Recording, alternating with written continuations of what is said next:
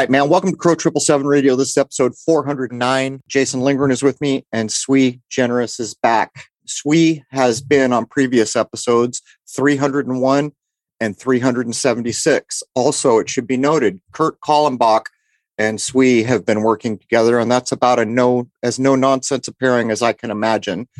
From my point of view, uh, we've talked about the certificated person, the paper twin, whatever you want to call it, the birth certificate, what goes on at a birth. Um, Sui has done the most verbatim audit of what's actually going on, and we're going to be covering some of that. But I want to make a point here. Kurt Kallenbach, way back in the day, pointed out one of the most important things that we've covered here, pointing out that you didn't come to be at the port of entry called the birth. Uh, you've been here since the zygote. It's a critical idea. And I just by chance last night was reading a book that anyone who wants to know about the sky clock should have. It's by Ptolemy, Claudius Ptolemy, and it's called Tetrabiblos. I think that means four books. It is his point of view way back in the day why the sky clock is important and what the things meant to him. But in that, he pointed out that most of us think that this all starts at the birth canal. Ptolemy pointed out this starts at conception, what he called conception. And these are just more confirmations down the road. But anyhow, as we get in with Sui here, we're going to level up a little bit as he's been auditing, as he has been. And for my money, this is the most concise information you're going to get on the topic. Jason, welcome. And good morning. I feel like I dropped anything. I could have done the Kurt episodes, but there's like eight or nine of them. Kurt's been here as much as anyone, I think. That is true. Yeah. Should we just jump in here? Let's do it. All right. Welcome, Sui. Thank you. Thank you. Nice to be back. All right. Well, we've got a lot of bullet points for hour one and two. You tagged hour one as problems with the government issued identity, and hour two is this how they do it? We're not going to read the bullets verbatim. So why don't you just go ahead and jump in and cue it up? And if you want Jason to cue it up via the bullets, we can go do it that way too. All right. Yeah. So I'm just going to follow the the outline sort of loosely here.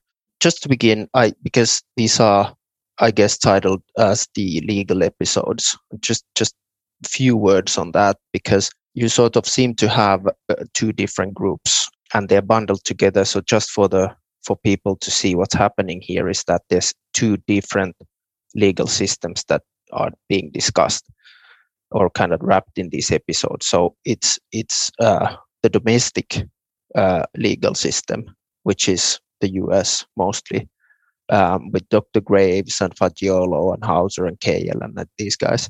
And that's all about how to operate within that system.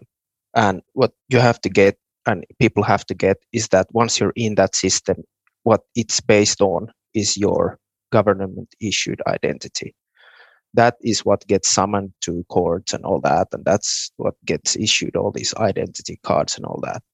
But if you if you take a step further um, or higher up, um, you have to consider international law between uh, between states.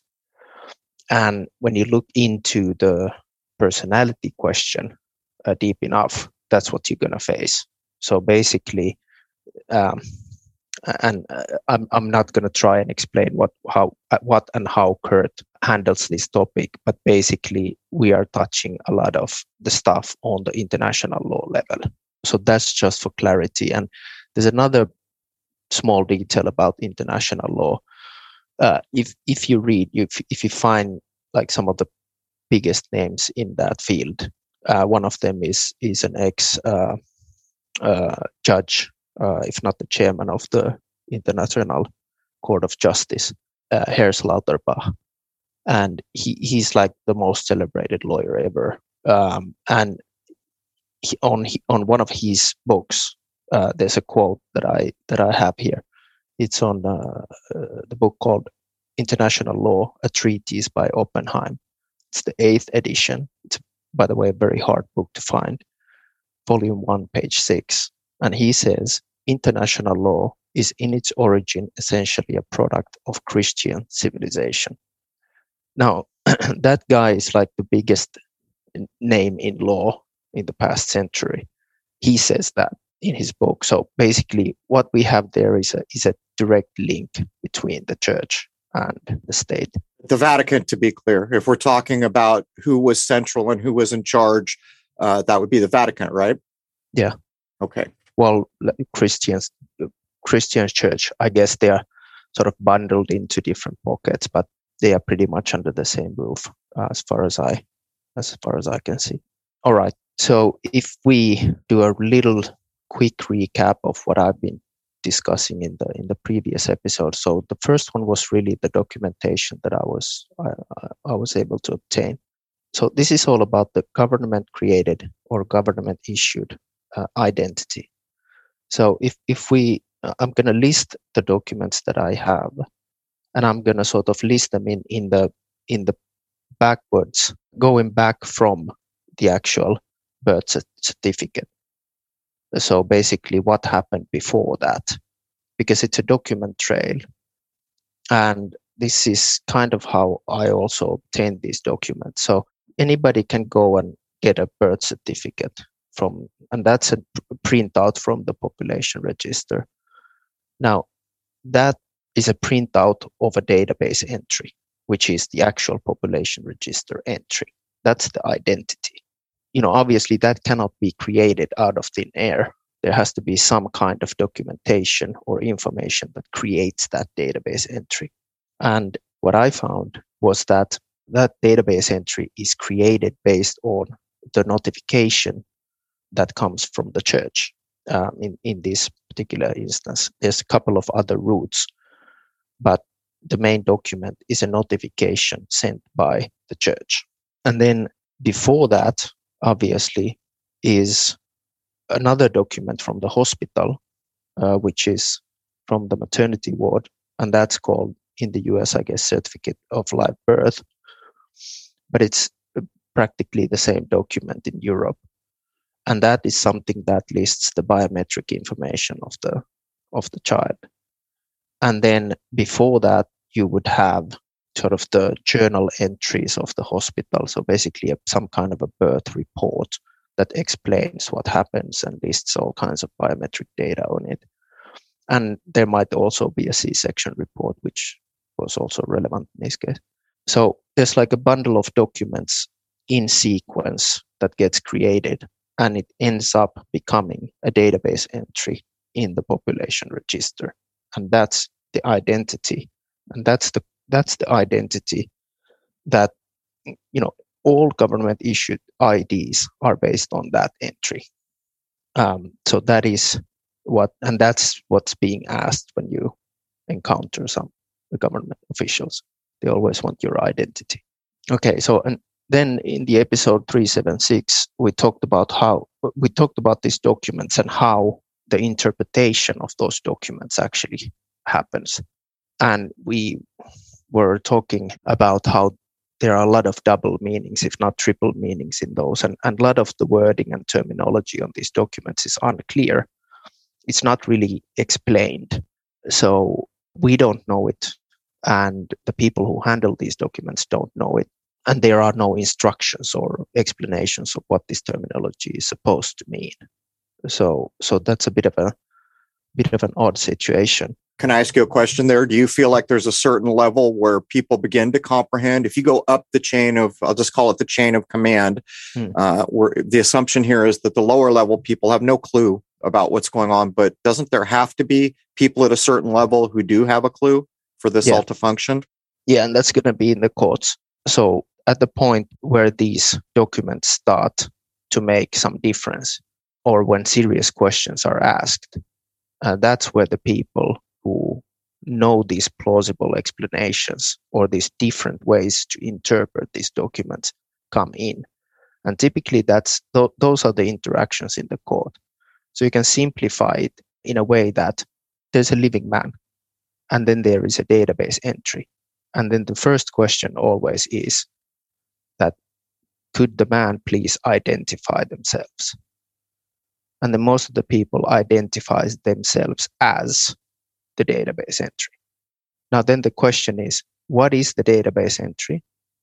And the second question is, what is the status of the man if you don't consider that database entry?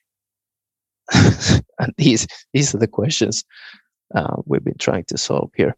And I've, I've taken the route of just asking directly. You know, I've, I've been just emailing these uh, government officials uh, for you know, hundreds of emails now, hundreds of actually different officials now, all various different departments.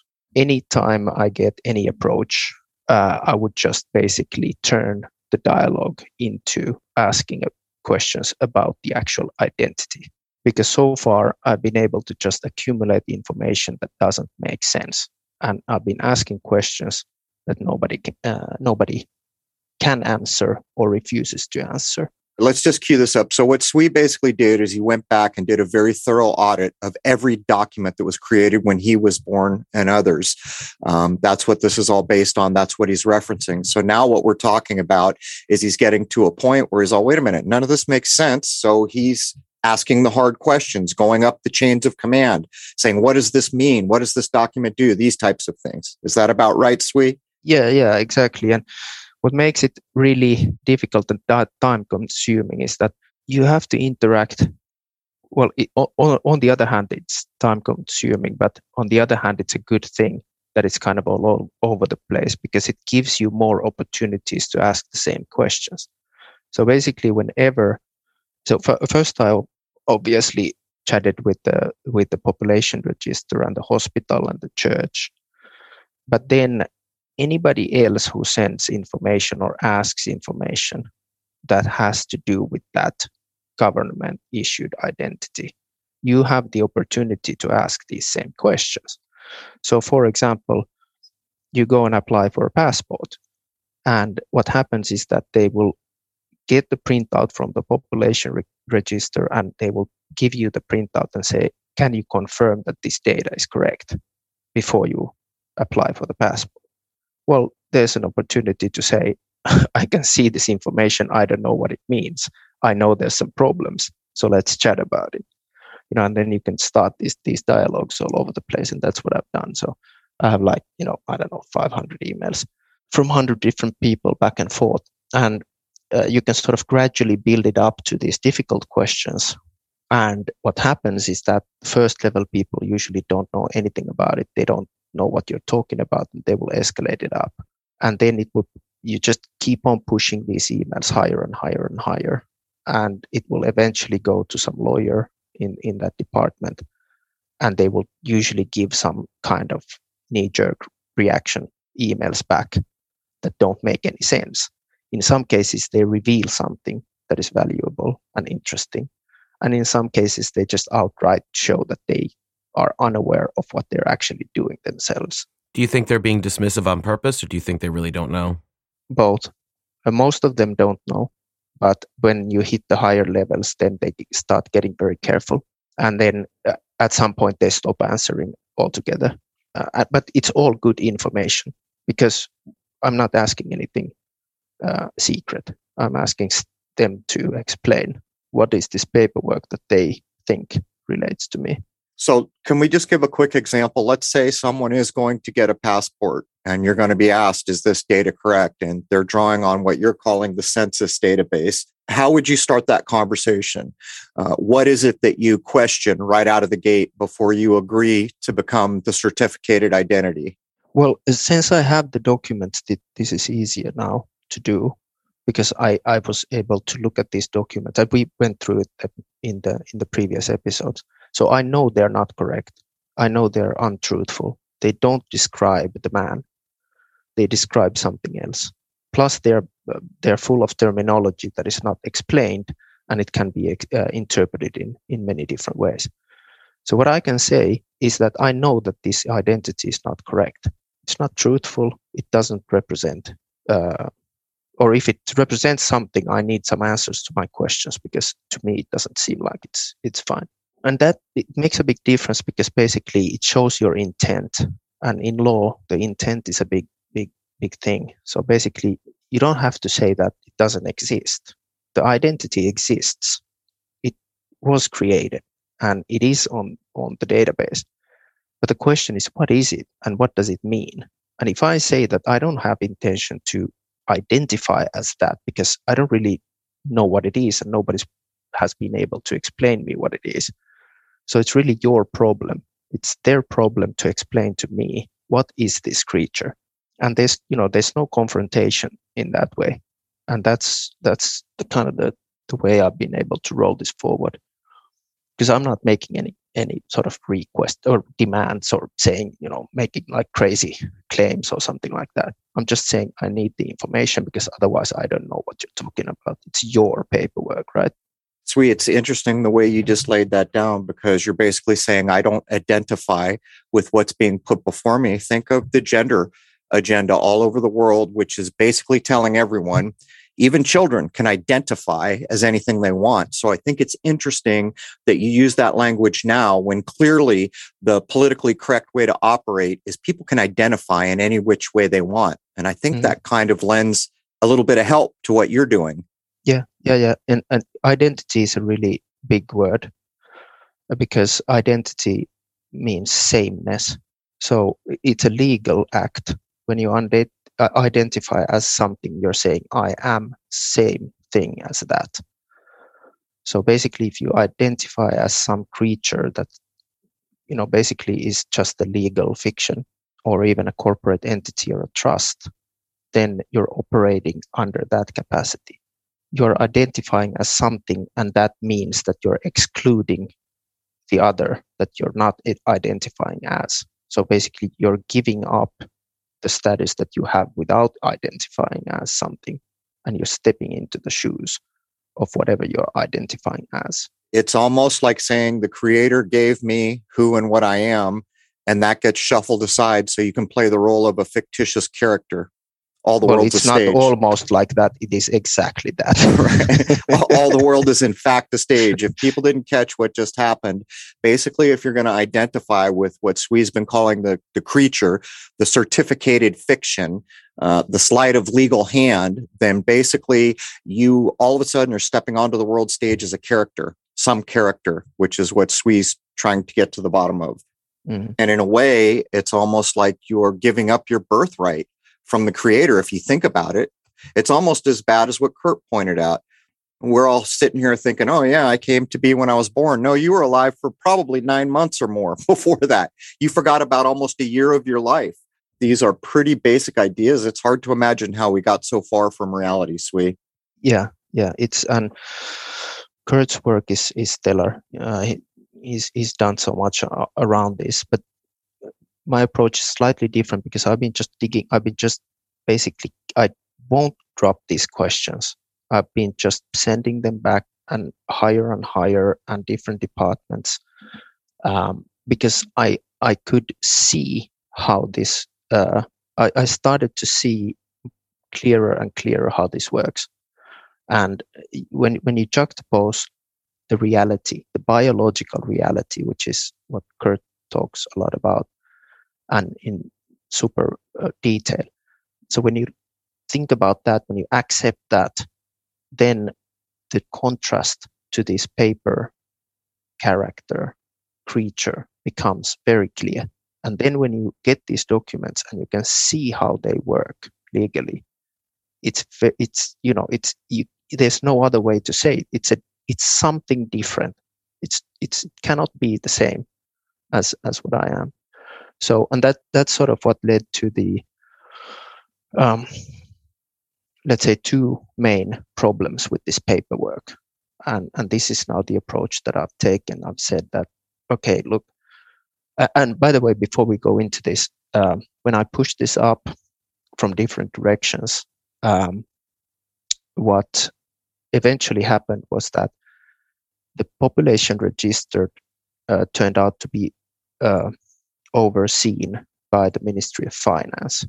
And so now it's the Ministry of Finance who's getting these questions. wow.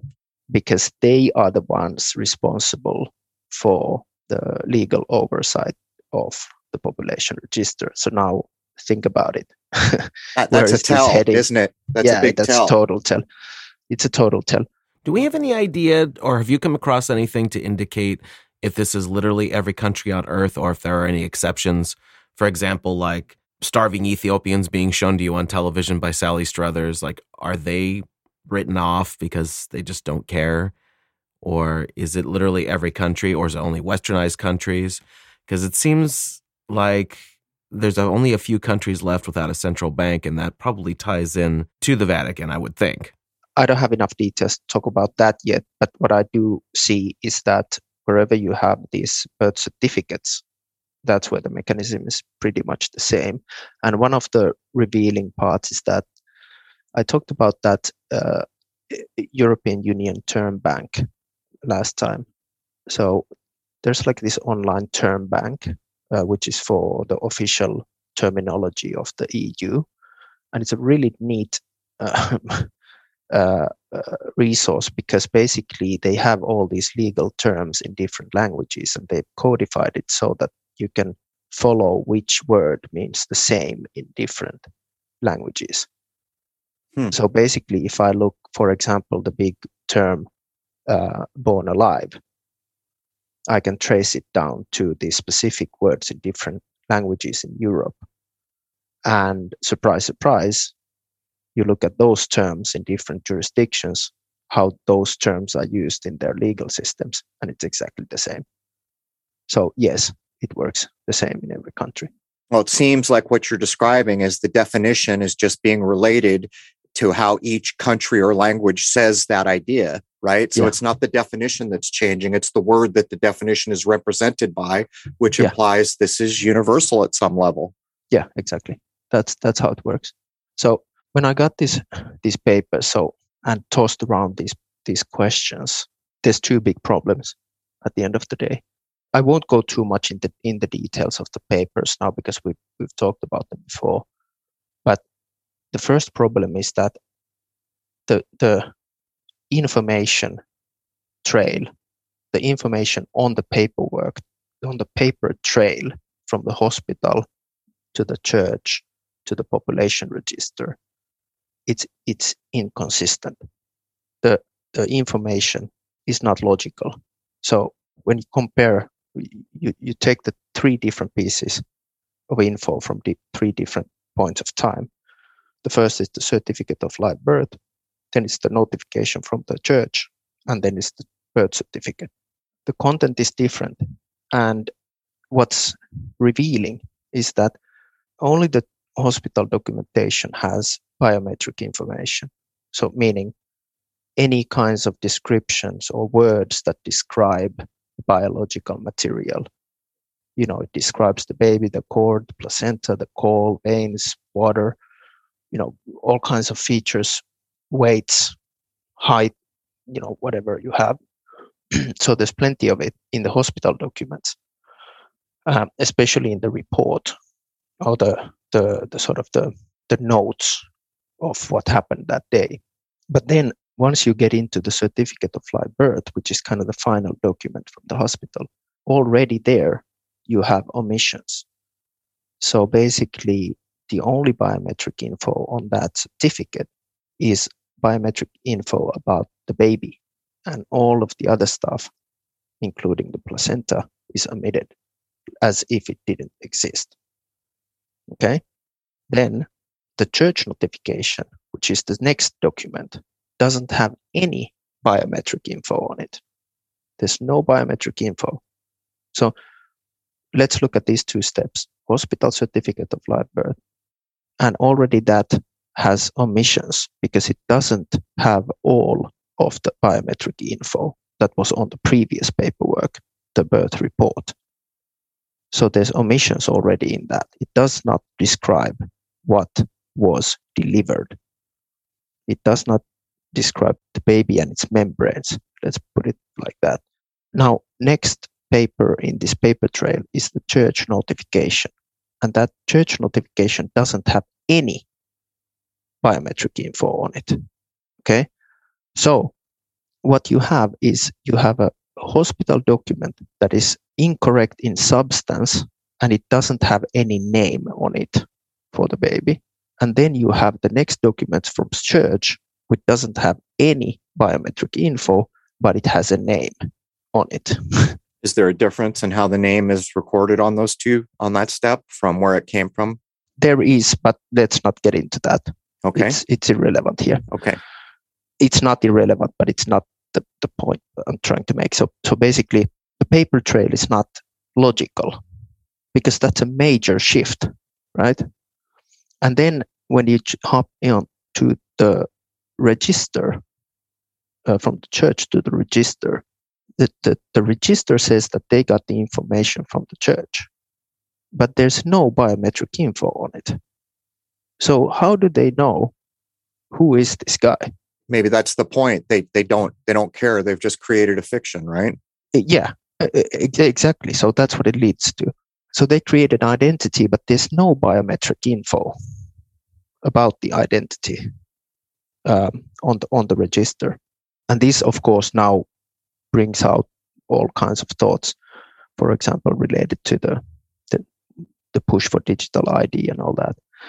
But if you think about the digit, there's a little sidetrack here to the to the digital ID that is the uh, World Economic Forum push now.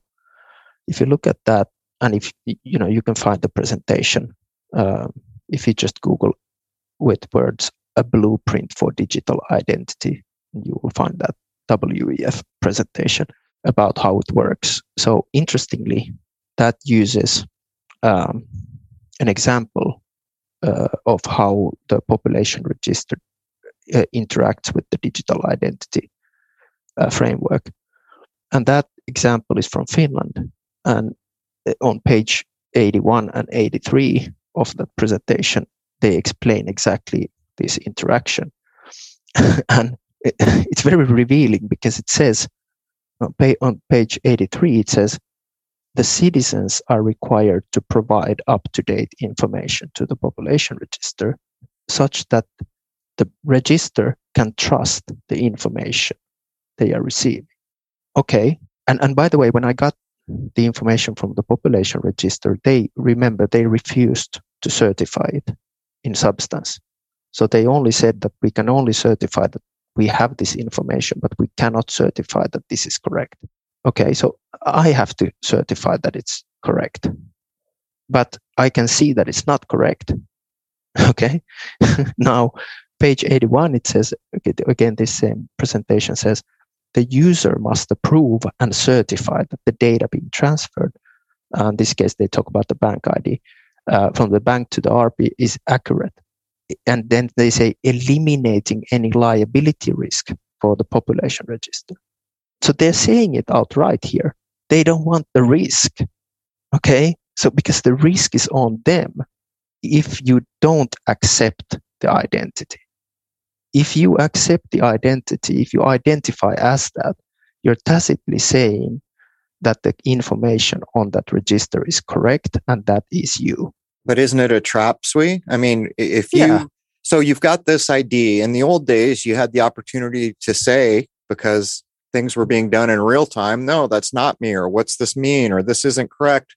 With the digital identity, the difference is I need this service. I need to get on a plane. I need to buy food, whatever you're mm-hmm. doing.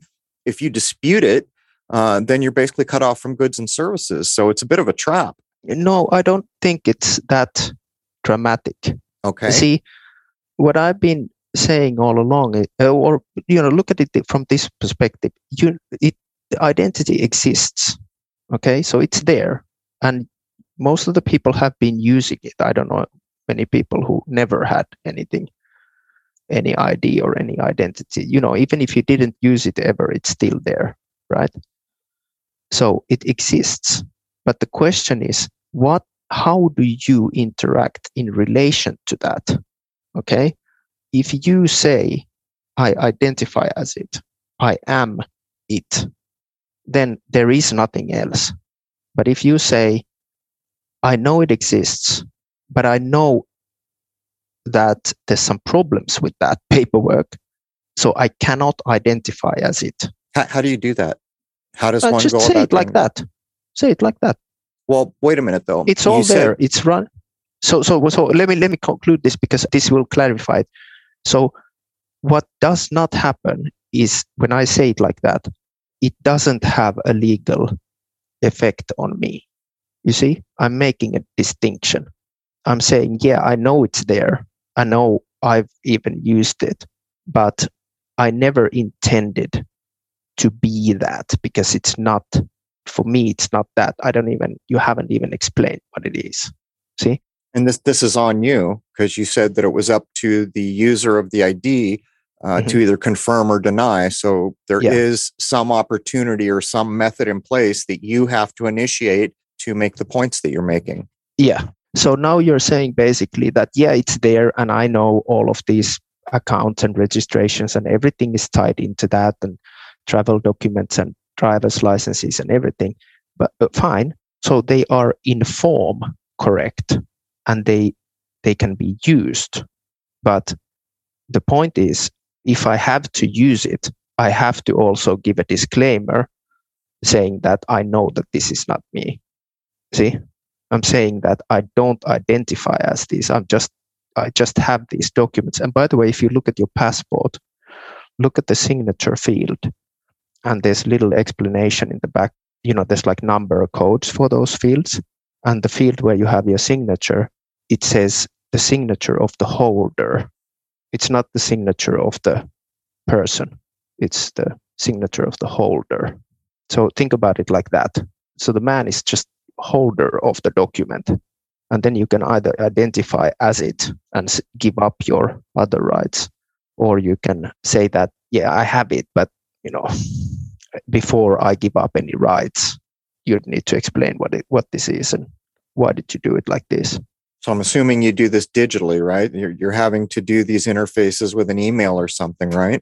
Yeah. So what I decided to do is that I'm, I'm just spraying this information to basically any any official interaction that I have. I include this part. So I would say that, okay, yeah. So you know you're approaching you're trying to reach this registered person so you know because this your in your questions or whatever this this this matter is that you're talking about relates to that registered person i have to point out that i know that there's some problems with that identity and i just completely turn the i just include that as one of the topics in any discussion now. See what i mean? Yes. So that's how it works. And then so the information is inconsistent that's one thing. But the bigger uh, revelation here was that i realized that the chain of custody has to be there. Because what made me curious here was that how can the church say that they are giving a name to their member and the wording is their member and I tried to ask them directly. I said, define member, first of all. Well, you can pull that up from Merriam Webster, and you know, the first one is limb. But also, how can you say your member? Uh, like, what's the authority that you have? How does this legally sort of work? Um, and I got nothing back. So I got really curious. And then I went back to the hospital documents and I started looking at, well, what's actually happening here. And this is the heavy stuff. So I put this little disclaimer or reminder here that, you know, to all of the lawyers and physicians, government, the church people who listen to this, you know, don't get mad at me. I'm not I'm not getting mad at you either. I just want answers. Just answer the questions. Uh, prove me wrong. And, you know, I don't have to ask these questions anymore. I'm not selling anything know, I'm not even here. I don't. I haven't. I, I have. You know, I've been discussing these topics, and I'm auditing your paperwork. So you know, it's your problem. All right.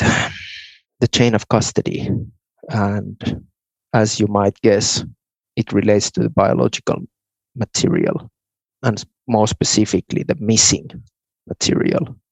Right. So let's start from the very beginning. How is this all? How all of this comes to be? So in the in the womb, uh, which is also time immemorial, the fertilization happens, and the zygote exists before the placenta exists. We all know that. It's provable very easily. So what it means is, and if you dig deeper, it, what it means is that the unique DNA exists before anything else starts developing and before even the placenta is capable of forming because it's not attached the embryo pre-implantation. Embryo is not attached yet. It's just floating okay? So the biological identity let me let's use that term exists before the conception or the implantation okay so the biological identity uh, which you know there are great papers medical papers that describe what that is. So basically it's not just the dna it's it's how the dna interacts over time with its surroundings and that interaction produces results um, it evolves in a unique way see what i mean so even if you have exactly the same dna the interaction over time with the surroundings will not be identical. So that even identical twins will be slightly different from each other. And that's the biological identity. It's not just DNA, it's, it's the whole package over time. Okay, and that exists first.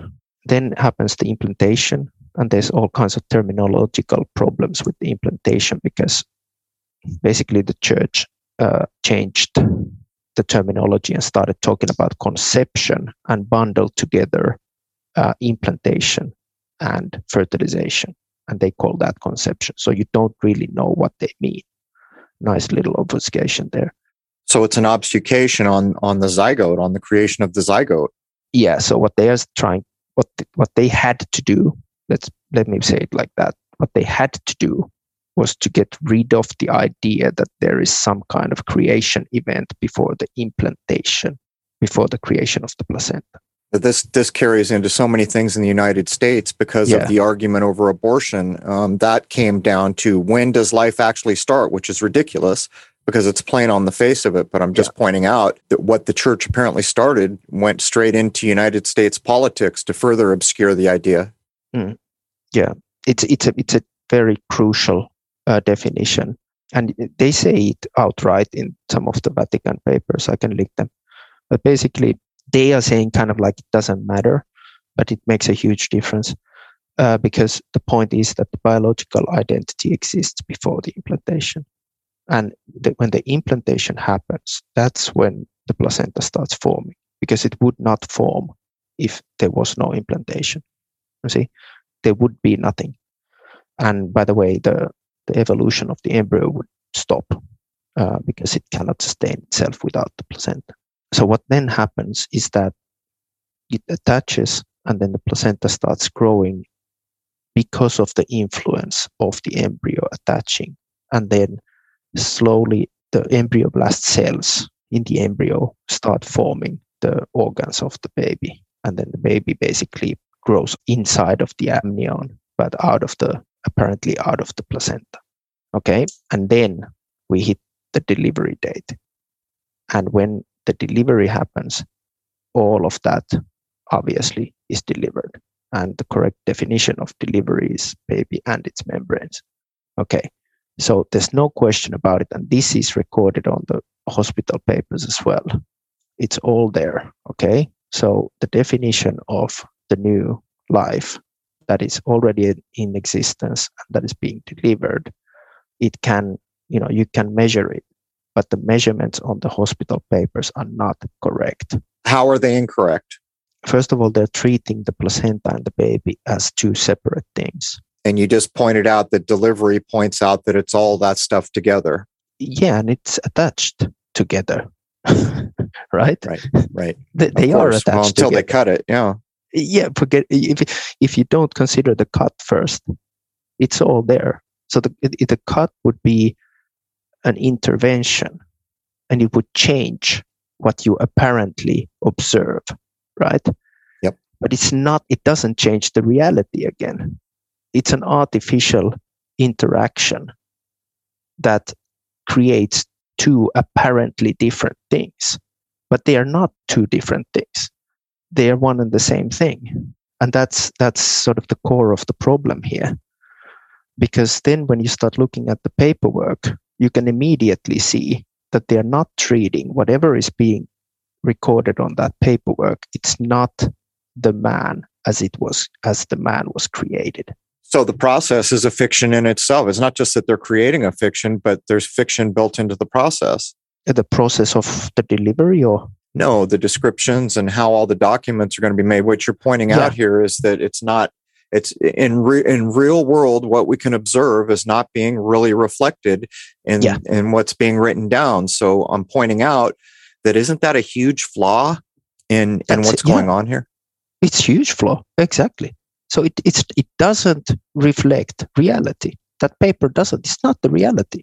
How do you feel about what Kurt said? You know, he's basically preempting all this, saying, "Hey, man, I, I was alive at the zygote. That's way before all the stuff you're trying to describe." Yeah. Do you feel like there's a place for this line of thinking as well? No, it's completely parallel with this. I, I okay. You know, that's that that's, what I say as well, and that's okay. by the way what I say when I inform these guys about the problems in their paperwork. I say this is not how I, this doesn't describe me because I was created at the fertilization. So I'm a little slow, Sui, but did you just point out a failure point in the system? Is that what you've done here? Have you pointed? Yeah. Okay. So what they are starting to do right there in the delivery room is they're starting to distort reality. They're starting to create a record, which in itself, the record exists so they can say that this record exists, so it's true, but it's true only in form. It's not true in substance. And most of the people never think about this. It does the substance of what the papers say is not correct, but the papers look okay. And people who do these papers have been taught to do them the way they're done. And they don't know about this problem. So they create documentary evidence which is not correct. And then it's signed by people who are not the parents and not the individual, right? So these are just agents of a system. There we go. So then they start signing. First, they just record what happened. But then when they make that certificate of live birth, that actually gets signed and certified by the hospital. Now that the pro- there's all kinds of problems, like actually like grammatical problems with that that paper as well. But my interest, that you know, th- th- there's a ton of sort of problems in the paperwork. But if we now focus on the chain of custody, then think about what's happening here. The paperwork says that they are treating these. Now they're treating the placenta and the and, and the boy as two different things, incorrectly so, but still they're doing it like that. And then on the certificate of live birth, there's no info about the placenta at all. So that certification certifies something completely fictitious. But it's also evidence. What is it evidence of? It's evidence that the placenta is somewhere because it exists.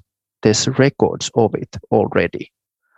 So uh, it's an organ that is somewhere. So you can think about it as you know if somebody gets their leg amputated at the hospital the leg is there and then the guy is there. And by the way you can find plenty of ecclesiastical art pieces showing this same process uh, meaning amputations of legs and all that stuff I guess they like to play with that idea. Well, there's a couple things. You know, I just recently watched a movie called The Last Emperor, which was about the supposed last emperor of China. All the eunuchs, when they had their genitalia cut off, they kept it in a box because they stated that even a eunuch had the right to be buried as a whole man, which I think starts to play into the similar idea. But, mm-hmm. Sui, what does this do for the parents who took their inheritance with them? What what has been done to the process for the parents that took the call the placenta took all that stuff with them? Yes it's a difficult one because i don't i don't really you know people who did that should do the same thing that i've done. So they should still go to the population register and get the paperwork like ask how was this entry created? And then whatever the paperwork is behind that will tell them something now, uh, because the entry is fictitious, we know it already. It cannot be because the first official paperwork is already right from the get go incorrect. So it cannot be anything except fictitious uh, entry or entity. So if it is like that, then it doesn't really matter uh, where the where the organ is, because if you still create a fictitious entry and somebody goes and says, "Yeah, I'm that entry," I'm that identity, it does the same trick because it's still a fictitious creature of someone else that you identify as. So you just swap your rights and duties from one entity to another. So I, am thinking from legal perspective, it doesn't probably matter if you still have that population register entry there. Oh, I see what you're saying because because the record is the record. They don't give a damn what you yeah. know what the actual point is. They've got it. They've got a document they can use. Exactly, and yeah. you know they take a nice photo of you and put it on the ID document, and they're oh look at it, it's you, isn't it? So, so they already have that, and it exists, and it can be used in courts, for example, to prove who you are if you identify as it. So, so, so it doesn't really matter. The substance is irrelevant. However, since I found what I found in these papers, and we're coming to that now, uh, closer to that than in the second hour as well. Uh, what I can say now is that, so I kind of turned it around now and I said, look, the entry is there, but it's not correct. So you need to fix the entry, right? The entry needs to reflect my true status. Okay. So I don't mind if you make an entry, but you better do it correct. And I can see all kinds of problems with it. And here's a list that you need to fix. And here are, here's a list of questions that you need to answer so that I can guide you in how to make that entry correct. you know. But wait a minute, Sui. I'm getting confused here because so we have a character, the certificated, you know, census database entry, as you've called it, the, the fake person, yeah. the imaginary character. Now, if you go take that database and get it updated to correctly reflect correctly, you, the living man, aren't you putting yourself in the position of being responsible, the living man? yeah, what I'm saying is that, yeah, you, you know, it's you're an external entity to me. If you want to keep some records about me, fine, do it. But make sure that if somebody, some of your guys come and talk to me, they can see from the record what our true position is relative to each other. See what I mean? you cannot assume anything from that record anymore because it's incorrect.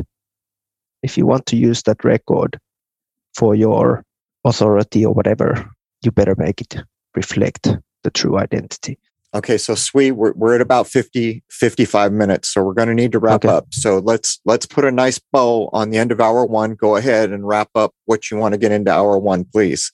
Yeah, so I'm just looking at the notes. So basically, what we're going to get into next is how the chain of custody is actually an automatic process. And I was able to find the law references that at the time would have been in place, or the laws that would have been in place at the time, that basically create the path of custody for the organ. And that's a very interesting process because that basically starts to explain how this thing, how this whole process could actually happen so that they use that organ in the process of creating that entry. And that's their sort of backup of being able to say that yeah, the entry is you. It still doesn't, as we will see, it's still uh, it's still incorrect because the paperwork does not correctly reflect uh, what what the reality is, and if nothing, it's not not at all transparent. But anyways, what what we can see now is that these two key problems are there. So first of all, let me just recap the information on this whole paper trail is illogical. There's like, it's almost like at each step of this paper trail, something is being dropped off and it ends up in the population register, which is actually the basis of all of your all of these identity documents that they then create and send to you. So there's major question marks in the paperwork itself. And then the second one that we're going to talk about is that there's also a major problem with the chain of custody of who's actually in possession of the placenta or the organ. So these, I, I mean, you, you, this is what I love about Kurt. This is what I love about you. No one can argue with what you've laid down because you did it firsthand. You kept precise records. And Kurt once brought to the table, hey, man, you guys are acting like all these things that happened nine months after the fact affect me. Sorry, I was alive nine mm-hmm. months earlier than that. Love it. You mm-hmm. have just pointed out that there's a total fiction in between the two key documents uh, that are made, which is irreconcilable. That seems like a huge uh, point that someone could use to begin to unravel this at some point. But you just pointed out another thing that we're going to get into hour two, which seems like another huge failing of the system. But isn't it interesting that even a system that seeks to build a fictitious character for the world stage leaves logic behind as the documents to do that very thing are being created. All right, we're just going to wrap it. There's so much to think about here, but Sui, thank you so much. That was hour one of episode 409. The first hour is free to everybody at crow777radio.com, C-R-R-O-W777radio.com. Members know to log in for the full two hour or two hour plus episode. With that, these are critical episodes. By the time you've heard this go out, Kurt Kallenbach will have done another episode with us. These are key, key things, and they show a path emerging in our time, hopefully. But there it is. I'd like to wish you all a happy, healthy, and higher minded new era, and we'll see you for hour two shortly. Cheers.